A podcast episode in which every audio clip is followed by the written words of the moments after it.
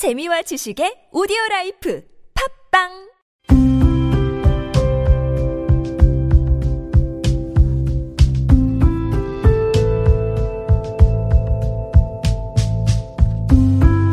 칼럼을 읽어드립니다.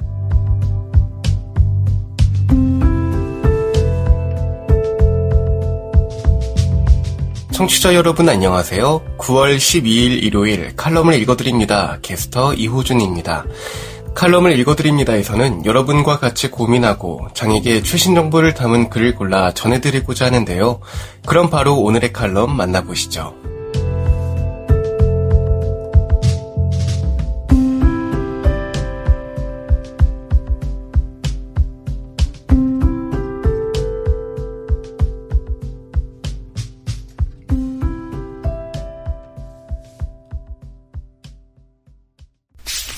에이블 뉴스. 버스 이용률 낮으면 장애인 접근성 무시해도 되나?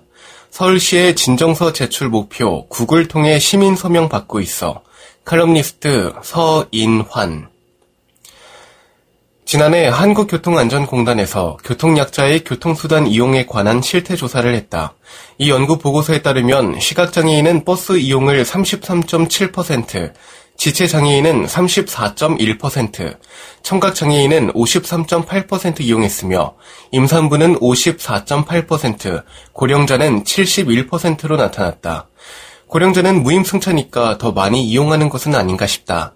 버스 이용 시 불편사항으로는 정확하지 않은 승하차 위치, 승하차를 위한 장애인의 필요 시간만큼 기다려주지 않음, 교통정보 앱의 장애인 접근성 미비와 장애인에게 특화된 서비스 부족 등이 공통으로 드러났다. 지체장애인은 저상버스 탑승 시 전동판을 이용할 수 없음, 아날로그 세대의 교통정보 제공 미비 등이었고, 시각장애인은 도착한 버스가 탑승할 버스인지 번호를 알 수가 없음, 버스문 위치를 정확하게 알고 이동하기가 어려움, 하차벨 위치 찾기 어려움 등이었다. 이러한 문제점을 해결하기 위해 한국시각장애인 가족협회는 서울시를 방문해 장애인들이 도착 직전에 버스 기사에게 사전 탑승 알림 기능과 도착 알림, 하차벨을 앱으로 누르는 기능 등이 있는 앱 적용과 정류장 장애인 편의 교통정보 단말기 설치를 요구했다. 이러한 서비스를 위해 과기부의 지원으로 기술은 개발됐으나 정류장마다 통신설비 설치와 기사에게 알림장치 설치 등 예산의 지원이 없어 현재 기술이 사장되고 있는 실정이다. 서울 맹학교 주변에는 시각장애인 가족들이 많이 거주하고 있어서 이곳을 운행하는 버스 중 3개 노선 정도를 선정해 시범 사업을 하자는 내용으로 서울시에 건의를 했다. 서울시 교통정책실장은 장애인의 버스 이용률이 높지 않아서 예산을 투입할 가치가 떨어진다는 것과 지체 장애인을 위한 사전 탑승 예약 앱이 이미 있다는 이유로 시범 사업 도입에 난색을 표하고 시각장애 부모들의 요구를 거부했다. 한국시각장애인 가족협회는 저상버스의 이용률이 낮은 이유도 충분한 버스 대수의 확충이 되지 않고 환승에도 불편해 이용률이 낮음에도 이용률을 높이도록 불편을 해결하려고 하지 않고 오히려 이용률이 낮아 장애인을 위한 편의를 신경 쓰지 않겠다고 하니까 앞뒤가 바뀐 이유로 저상버스 확대를 반대하더니 시각장애인을 위한 버스 안내 시스템 역시 이용률을 핑계로 장애인 편의 제공을 무시하는 것은 이해할 수가 없다는 입장이다. 이용할 수 없어 이용하지 않은 것을 그것으로 인해 이용할 수 있도록 투자할 수 없다는 이유로 작동된다면 장애인의 지하철 이용률은 4.8%인데 왜 편의시설을 하느냐? 특별 운송수단 이용률은 5.5%인데 왜 서비스를 하고 있느냐? 바우처 택시 이용률이 18.8%인데 왜 서비스를 하고 있느냐며 항변하고 있다. 대중교통수단의 이용률이 적어서 장애인 접근 편의를 고려하지 않겠다면 장애인은 대중이 아니냐며 이것은 차별이라는 것이다. 서울시가 더 많은 예산이 투입되는 특별 운송수단이나 바우처 택시는 서비스하면서 긴 대기시간 없이 대중교통을 이용할 수 있게 해달라는 요구가 왜 타당성이 없다는 취급을 받아야 하냐며 반발하고 있다. 효자동 서울맹학교 주변은 청와대 후문 청운동이 인접해 있어 이곳은 잦은 집회와 시위가 일어나는 지역으로 시위가 있는 날이 연간 대부분이고 시위로 인해 택시가 들어오지 못하도록 차단되는 등 교통에 불편이 많아서 대중교통의 접근성을 시범사업으로 요구한 건데 시범사업 요구가 묵살된 것에 대해 분개를 하고 있다. 참다 못한 한국시각장애인 가족협회는 서울시에 진정서를 내기로 하고 구글을 통해 시민들의 서명을 받고 있다. 시각장애인을 위한 버스 탑승 서비스 요구 진정서에는 서울시는 교통약자를 위한 버스 승하차 서비스 제공 정책에 있어서 재검토하고 제대로 만들어야 한다고 주장한다. 진정서에서 지금까지 서울시는 장애인 중에서 지체장애인, 괄호 열고 휠체어 포함, 괄호 닫고 지체장애인의 버스 탑승에만 우선하였지 시각장애인들은 소수라는 이유로 철저히 배제당하고 있어서 이것은 분명한 장애인 차별이라며 장애 유형을 고려한 지원을 요구했다. 시각장애 자녀들도 독립적으로 버스를 이용하고 싶다. 부모들은 시각장애 자녀들이 어릴 때부터 흰 지팡이로 독립보행을 배우도록 열심히 가르치고 다양한 교통수단을 이용해 비장애인들과 함께 사회활동을 할 수 있기를 희망한다고 했다. 우리의 자녀들이 아무리 노력해도 버스를 타려고 할 때 탑승구가 어딘지, 내가 원하는 버스가 그냥 지나가 버린 건 아닌지 도무지 알 수가 없고 스스로에게 절망감을 안겨주기만 한다고 지적하며 시각장애인도 사회활동을 할 때 다양한 대중교통을 선택하고 이용해서 제 시간에 원하는 활동을 해야 하겠지만 가까이 원하는 버스를 탈 수가 없고 택시가 연결될 때까지 불필요한 수많은 시간을 버려야만 하는 현실을 개탄했다. 그나마 시행 중인 현행 저상버스 교통약자 탑승 예약 방법은 큰 콜택시에 불과하고 장애 유형별로 이동의 특성이나 어려움을 전혀 배려하지 않은 답답한 교통 정책일 뿐이라며 시각장애인의 특성을 고려한 전문성 있는 버스 승하차 서비스가 반드시 도입돼야 한다고 주장했다.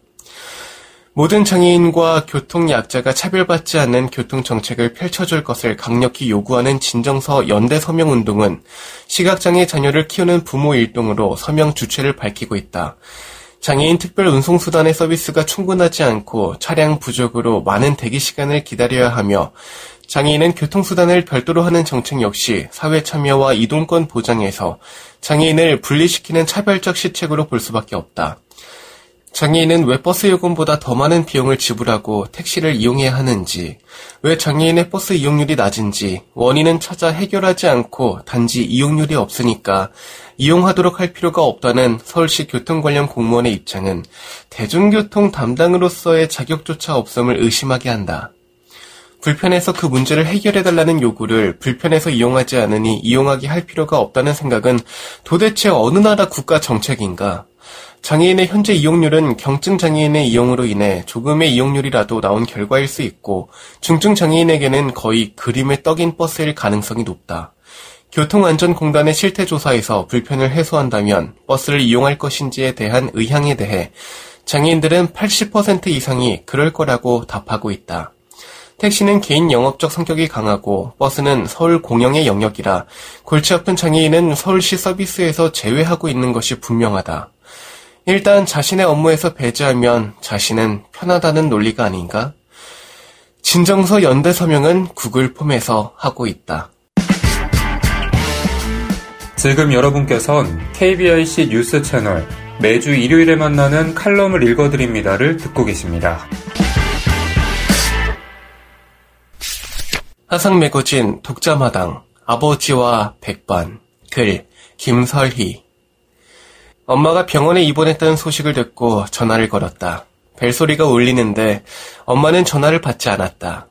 해마다 고질적으로 허리가 아파서 힘들어 하셨던 게 생각났다. 엄마는 몇 해 전에 서울에 유명하다는 병원에서 허리 수술을 하셨고 계속 정기 검진을 받다가 담당 의사가 부산으로 내려갔다는 말에 집 근처 중소도시병원을 가끔 다니시곤 했다. 젊었을 때 일을 많이 하셔서인지 70대 후반인 현재 자주 병원에 다니시는 것 같다. 코로나로 인해 친정에 다녀온 지도 꽤 오래됐다. 가장 최근에 다녀왔던 게 작년 여름 아버지의 팔순 때였다. 가족들과 교회 한정식 집에서 식사를 했다. 친정 가까이에 살고 있는 동생은 가게를 운영하고 있는데 마침 휴일이어서 함께 팔순상을 차려드리고 사진을 찍었던 게 기억이 난다. 이런 저런 생각을 하고 있던 차에 엄마에게 전화가 걸려왔다. 물리치료를 받고 방금 입원실로 올라왔다고 하시며 숨차다고 하신다. 난 엄마에게 엄마 요즘 병원 병문안이 안 된다고 하던데 병문안 갈까요? 라고 물었다. 엄마는 기다렸다는 듯이 대뜸 같은 병실에 있는 사람들이 자식이 없냐고 아유 왜 한 명도 안 오냐고 하더란다. 그리고 주위에서 간식 얻어먹는 것도 미안하다고 하신다. 그 말을 듣자마자 나도 모르게 마치 처음부터 병문안 가려고 계획했던 것처럼 주말에 내려가려고 한다고 말해버렸다. 전화를 끊고 나서 바로 기차표를 알아봤다. 이미 예약이 많이 차 있었고 여러 번 클릭한 후에 주말에 다녀올 수 있는 왕복표를 겨우 예약할 수가 있었다. 그나마 다행이었다. 1년여 만에 내려가는 친정이었다. SRT를 타고 출발하니까 생각보다도 이동 시간이 조금밖에 안 걸렸다. 이렇게 가까운데도 그동안 자주 못 내려갔구나 마음속으로 후회가 앞섰다. 기차역에 도착할 때쯤 친정집까지 가는 버스를 조회했으나 바로 전에 출발한 후여서 다음 버스까지는 2시간을 기다려야 탈 수 있었다. 예전에 버스가 자주 있었는데 요즘은 이용하는 사람 수가 줄고 시골에도 자가용이 많이 있기 때문에 대중교통은 하루에 몇 차례 다니지 않는다고 했다. 불현듯 30여 년 전 고등학교 다닐 때 주말이면 집에 가서 김치 보따리 들고 자취집으로 향하던 시절이 머릿속을 스쳤다. 그때는 아무리 포장을 잘해도 냄새가 나고 김치 국물이 삐져나와 보자기를 적시곤 했다. 그래도 그때는 별로 창피하다는 생각은 하지 않았다. 너나 할 것 없이 같은 처지였기 때문이었다. 흐릿해진 기억에 미소가 절로 지어진다. 그때는 버스도 많았다. 물론 부모님도 젊으셨다. 버스 타기를 포기하고 할 수 없이 아버지에게 데리러 나와 달라고 전화를 했다. 그 사이에 다음날 엄마 병문안 갈 때 가지고 갈 것들을 몇 가지 구입하고 친정집 쫓기를 쳐다보고 있었다. 저만치 차를 운전하고 오신 아버지의 모습이 보였다. 80세인 아버지는 익숙하고 가까운 거리만 운전하고 중소도시에 갈 때는 차량을 중간 정도에 세우시고 대중교통을 이용하신다. 1, 2년 사이에는 면허증을 반납해야 된다고 하셨다. 항상 젊으셨던 아버지가 벌써 80세가 되셨다니 믿어지지가 않았다. 아버지에게 나오신 김에 점심 먹고 집에 들어가자고 했다. 그러자 아버지는 자주 다니시는 집 근처 식당에서 점심을 먹자고 하셨다. 아버지가 안내한 식당은 이 지역에서는 제법 알려진 곳이었다. 이른 시간인데도 자리는 꽤 차 있었다. 식사하시는 분들을 살펴보니까 특별한 날에는 아귀탕이나 복탕을 드시고 평상시에는 백반을 주로 주문하는 듯 보였다. 아욱 된장국은 휴대용 가스레인지 위에 올려놔왔고 각자 덜어먹을 수 있게 준비해 주셨다. 더불어 작은 조기구이와 제육볶음, 각종 나물과 김치 등 근사한 백반 상차림이 입맛을 돋우었다.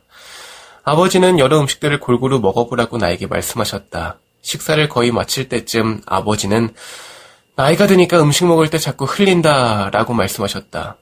나는 저도 잘 흘려요 라고 말하고 같이 웃었다. 식사를 서둘러 마친 아버지는 급히 일어나셔서 계산대 쪽으로 가시더니 14,000원을 테이블에 올려놓고 오신다. 주인 사장님은 저 멀리서 음식을 나르느라 바쁘셨다.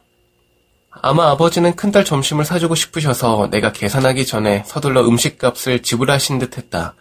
그러다 보니 미처 사장님이 계산대에 오시기도 전에 미리 계산을 하신 것이다. 그날 밤 병원에 계시는 엄마를 대신해 아버지가 식사를 제대로 하실 수 있도록 이것저것 밑반찬을 준비하고 국을 끓여놓고 생선도 졸여서 냉장고에 넣어두었다. 그리고 다음날 엄마 병문안을 한 후 주말 친정에서의 일정은 마무리하고 오이, 고춧가루, 상추, 마늘 등을 챙겨서 다시 SRT를 타고 서울로 올라왔다. 멀어지는 아버지의 모습을 보면서 나지막에 읊조려 본다. 아버지, 곧 시골에 또 내려갈 테니 또 백반 사주세요. 꼭이요. 그리고 항상 건강하셔야 해요.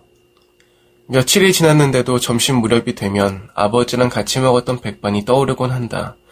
아버지가 처음으로 사주신 밥이 기억에 남는 건지 아니면 깔끔한 백반 맛이 그리워서인지는 나도 잘 모르겠다.